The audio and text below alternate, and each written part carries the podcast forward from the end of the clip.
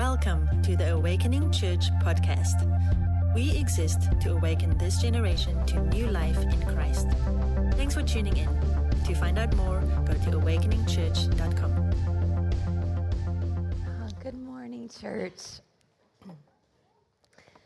I'm Christina. I'm one of our pastors here, and I'm so excited I get to bring the Word of God this morning to you. We have been uh, really intentional with this series that we're in right now. It's our Advent series, and it's entitled Majesty. And, church, as we designed it, we know that the holiday season can feel frantic and crazy and busy and exhausting. And we just wanted to have a series where, as a community, we could come and just rest in the presence of God and worship together and hear his word. And so we've spent the last couple weeks looking at this Christmas story through different angles and lighting our candles. The first week, Chris spoke on Simeon. You guys remember this? We had no power, it was dark and cold in here. And he brought the word of hope that Simeon was waiting for the Messiah, and he had hope that God would be faithful to his promise. And last week, Ryan brought the story to us through the eyes of Joseph we lit the candle of faith.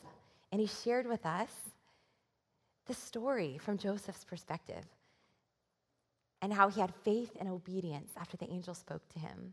This morning, we're going to talk about the story through the eyes of the shepherds. And now I have to tell you right up front, it is really cold in here. And it's not because we wanted you to feel like a shepherd in the field at night. I just have to let you know that's not why it's chilly in here. Sorry, we're working on our heating situation. But I'm excited to have us look at the story through yet another angle. I love a good story. Anyone else love a good story? Yes, me too. I love it. And when I'm watching a movie or listening to a story um, or reading a good book, I love to find a character that I really identify with. Anyone else do this? Yeah, and as I've gotten older, the characters I identify with change. It's very traumatic when no longer do I see myself in the eyes of the young people. But in the Christmas story, I've always seen myself through Mary's eyes, right? in elementary school, I always thought it would be like the highest honor to get to be Mary in the pageant.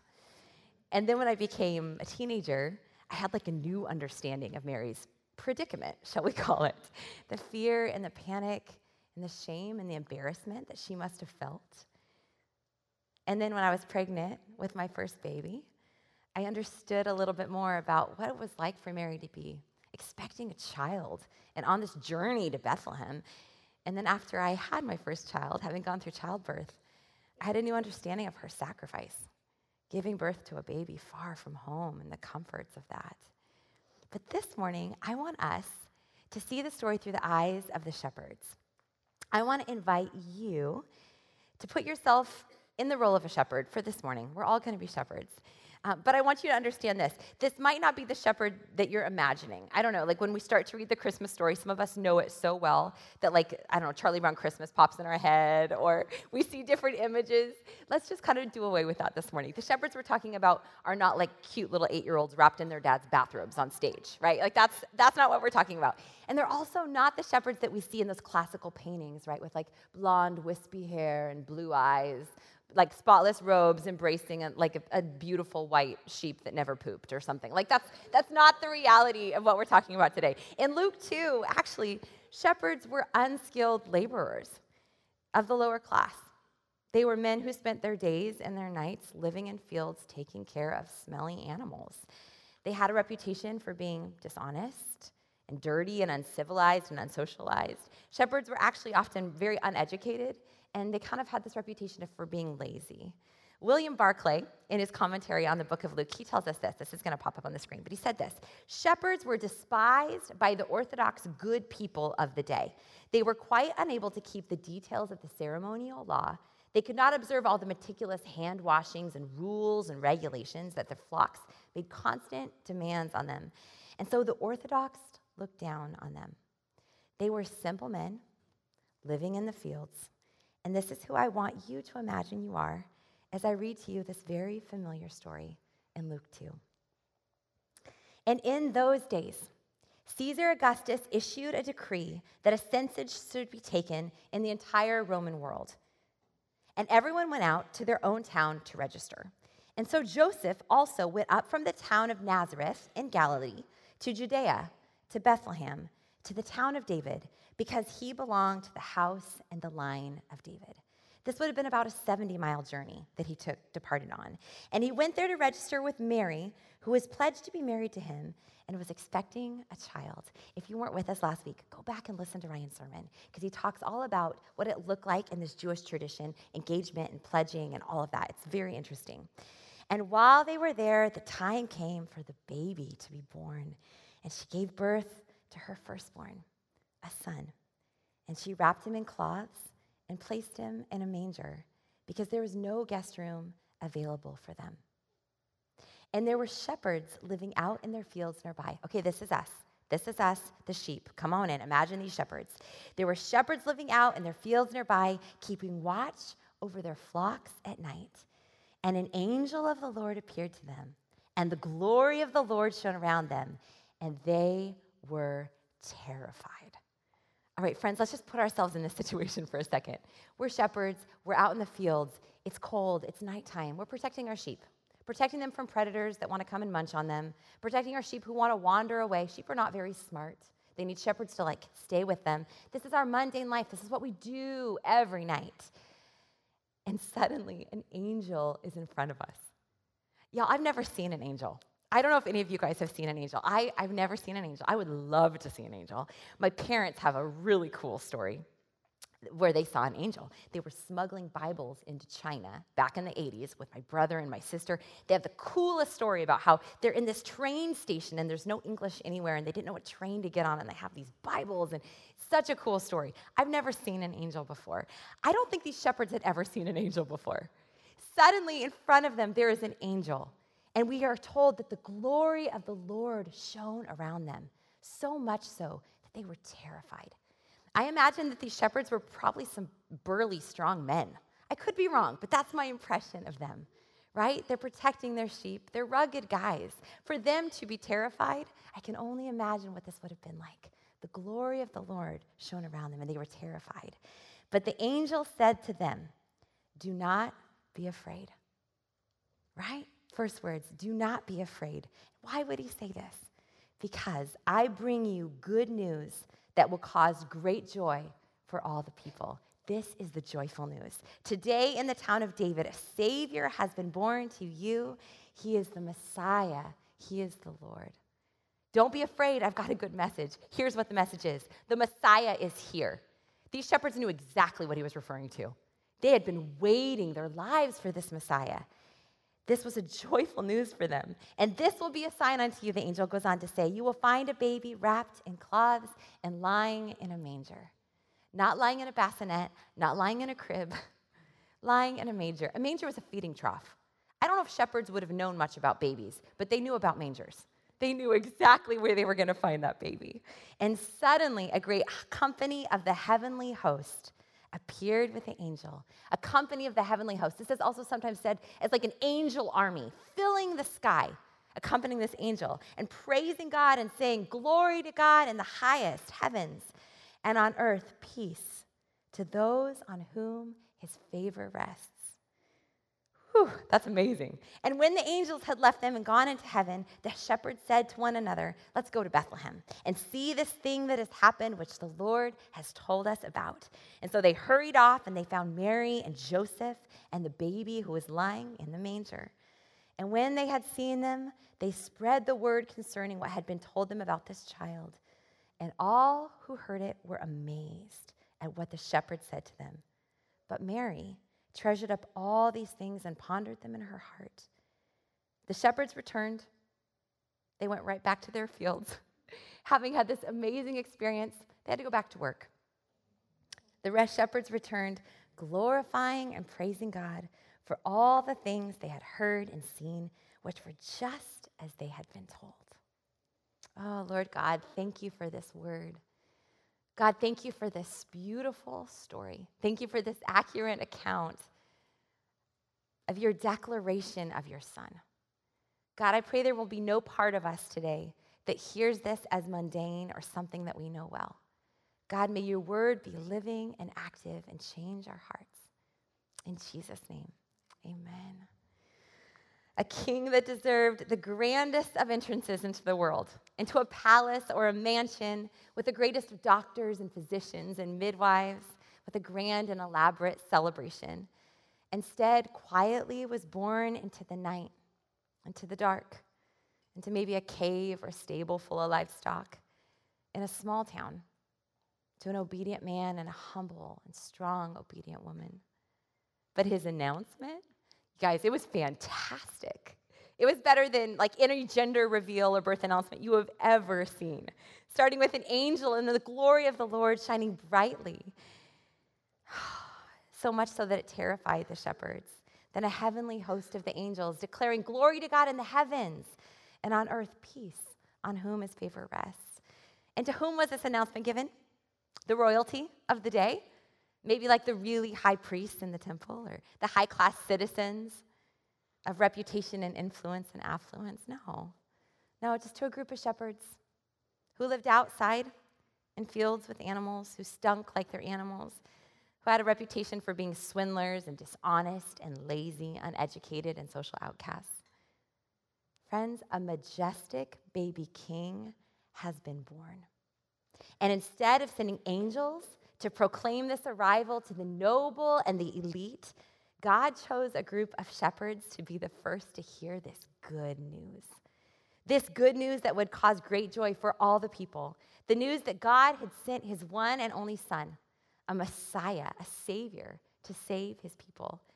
And this beautiful and wonderful reality that God gave first to the shepherds can be a great source of joy for us. During the Christmas season, we see and hear the word joy everywhere, don't we? It's just, it's everywhere. It's in store windows and on our coffee mugs, and it's in decorations and in Christmas songs. But I think if we kind of took a poll of how people were feeling around the Christmas season, I don't think a lot of people are feeling joyful.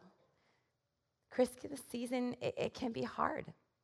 There's expectations, and there's hustle, and there's bustle, and there's family, and there's just a lot of pressure. And even for some of us sitting here today, it's a time of great pain.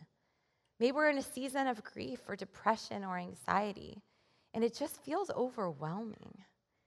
Today, I want to talk about joy. This joy of which the shepherds heard.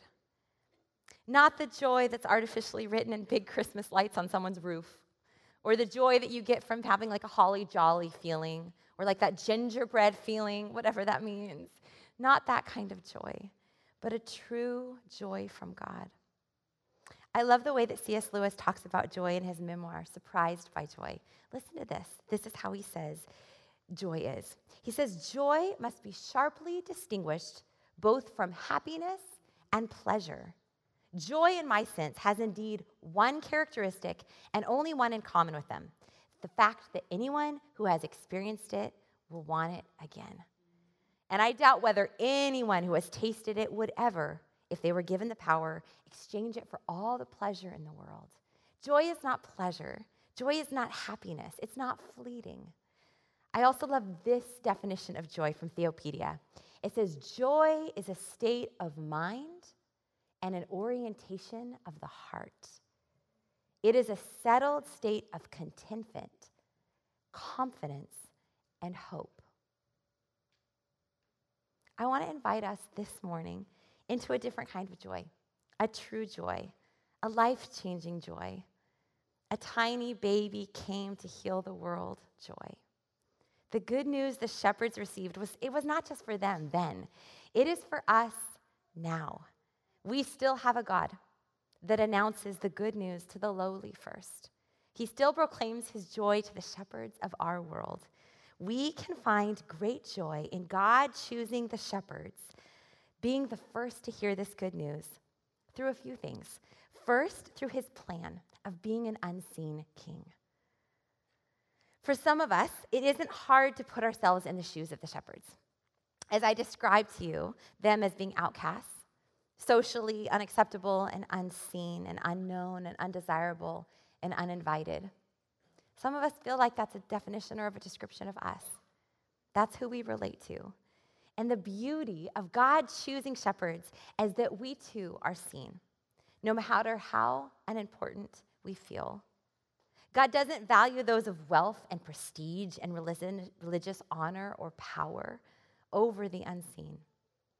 When the angels declared glory to God in the highest and peace on, to men and women on whom his favor rests, the shepherds, they received this message first, knowing that God's favor rested on them. They were favorable in the eyes of their God to be the first to receive this good news, even if they were not favorable in the eyes of the world around them. They were chosen for this message and chosen to be the ones to share it.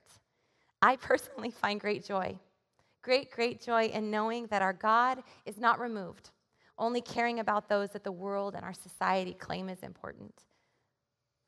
Somewhere deep in my mind, there is this very false belief that the Lord is most pleased with me when I'm winning, when I'm succeeding, accomplishing, using every talent to its most and best.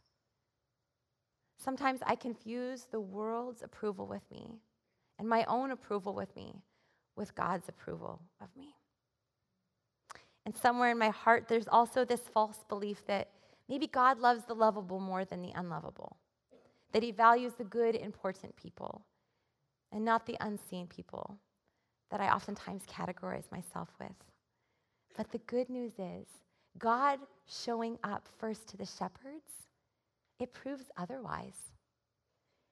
Friends, if today, as you sit here, you feel unseen, you feel unknown, if you feel unimportant, and uninvited and unwanted and unworthy, the message of Christ to you today and to all of his creation today is this. I came for you, I died for you, I see you, I value you, and I love you. And this reality that our King Jesus does not sit high and removed, uninterested, or having forgotten us brings great joy. Friends, we can find great joy in a king who values the unseen. Another beautiful way that we can find joy in this announcement to the shepherds is through his life, the life of Jesus as an unexpected king. God delivering his news to the shepherds first is a beautiful foreshadowing of the ministry that King Jesus would have during his 33 years on earth. What an unexpected way for a king to be announced. He wasn't your typical king. He didn't live a life of royalty and nobility and privilege and opulence. Quite the opposite. He would spend his days healing the contagious sick, casting out demons, and teaching and instructing, welcoming little children to his side, and seeing women, truly seeing women and elevating their role in that society. Jesus shared meals, both with the social outcasts, the tax collectors, and the prostitutes as well as with important people dining at lavish tables. He lived a life of service and work, waking early in the morning to pray to his Father, trying to hide from crowds who needed more and more and more from him. He was a king that grabbed precious naps on the floor of a smelly fishing boat in the middle of a storm. He didn't live a life of leisure. Matthew 20, 28 tells us, For even the Son of Man did not come to be served, but to serve and give his life as a ransom for many. And so it makes perfect sense, perfect sense, that the Lord and King who came to lay down his life for the world wouldn't be announced to the noble or the elite or the religious or the superstars. Jesus was not the king that we expected, but he was the king that we needed. He was a shepherd king. In Hebrews 13, he's referred to as the good shepherd who lovingly cares for every single one in his flock guiding, feeding, protecting. This great shepherd was first announced to a group of shepherds. We can find great joy in a king who lived a life of service and sacrifice. A king for the unseen, lying in the manger. An unexpected king that ended up being the good shepherd.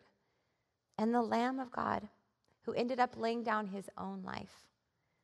The final way this morning that I want to talk about that we can find great joy in this story and this announcement to the shepherds from the angels is in the death of Jesus as the Lamb of God.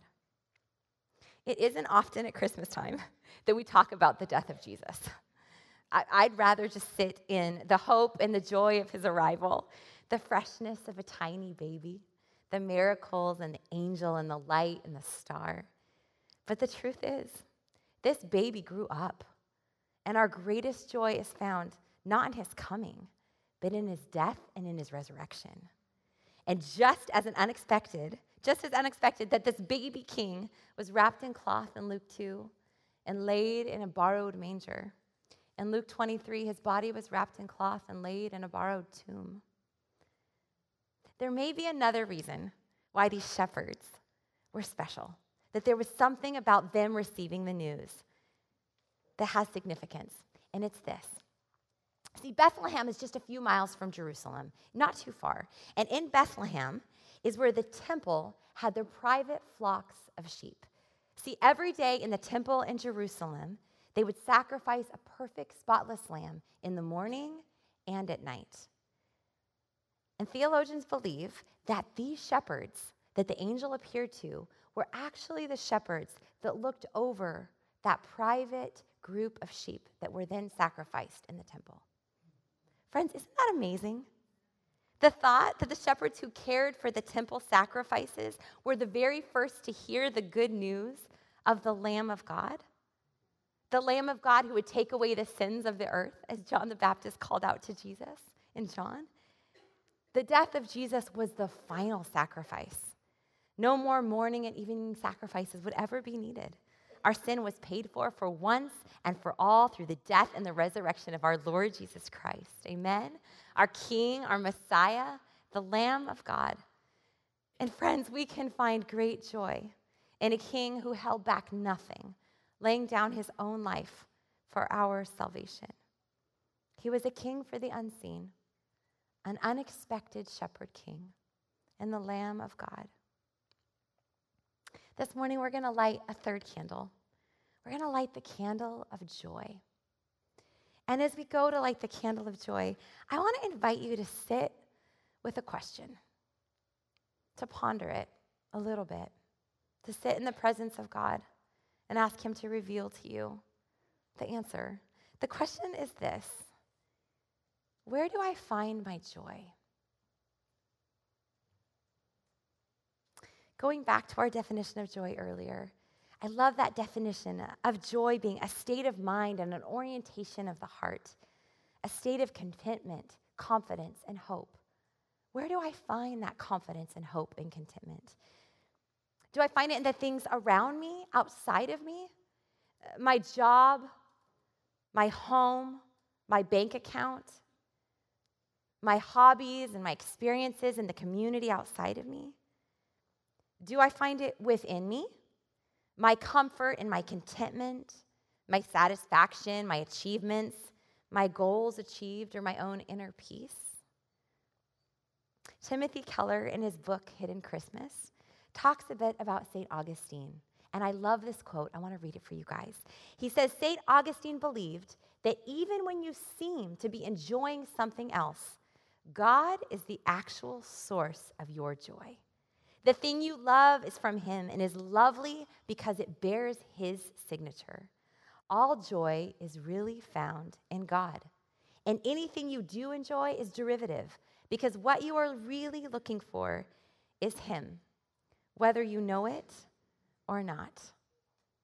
The joys that we feel in our lives are just a glimpse and a glimmer of the joy we can find in Jesus. The fullness of joy is found in the presence of a king of the unseen, the unexpected good shepherd, the Lamb of God who came to take away the sins of the world. That is where our contentment and our confidence and our hope are found. Amen? And as believers, our joy is found in Jesus Christ and Jesus Christ only. Our joy is in our salvation, that we were lost, but we now are found. Without a Savior, we're dead in our sin, living in pain and striving after things that will never satisfy our soul. Earlier, I asked us to imagine the story as the shepherds. I asked us to imagine that that's who we were. And yet, my personal fear, friends, is that in this story, I wouldn't be one of the shepherds. I wouldn't be Mary. I wouldn't even be in the story. I would actually just be me, Christina not living out in the fields, but living in my warm home, feeding my children dinner and doing the dishes and checking my email and sitting on my couch and enjoying my warm Christmas tree. Warm and contented and thinking that I'm joyful in my warmth and contentment, and yet unaware of the miracle that was happening right outside my door. My fear is that I wouldn't have been a part of the story at all, that I would have missed it. And that, friends, maybe I am missing it. That I'm in the wrong location looking for joy in the wrong place.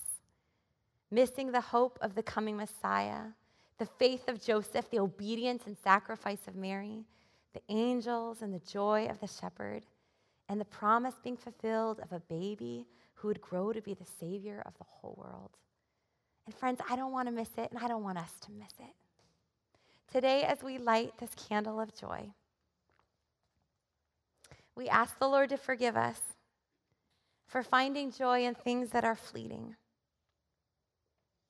And we ask God to reveal to us afresh this morning the joy in the birth of his son, the joy in a king for the unseen.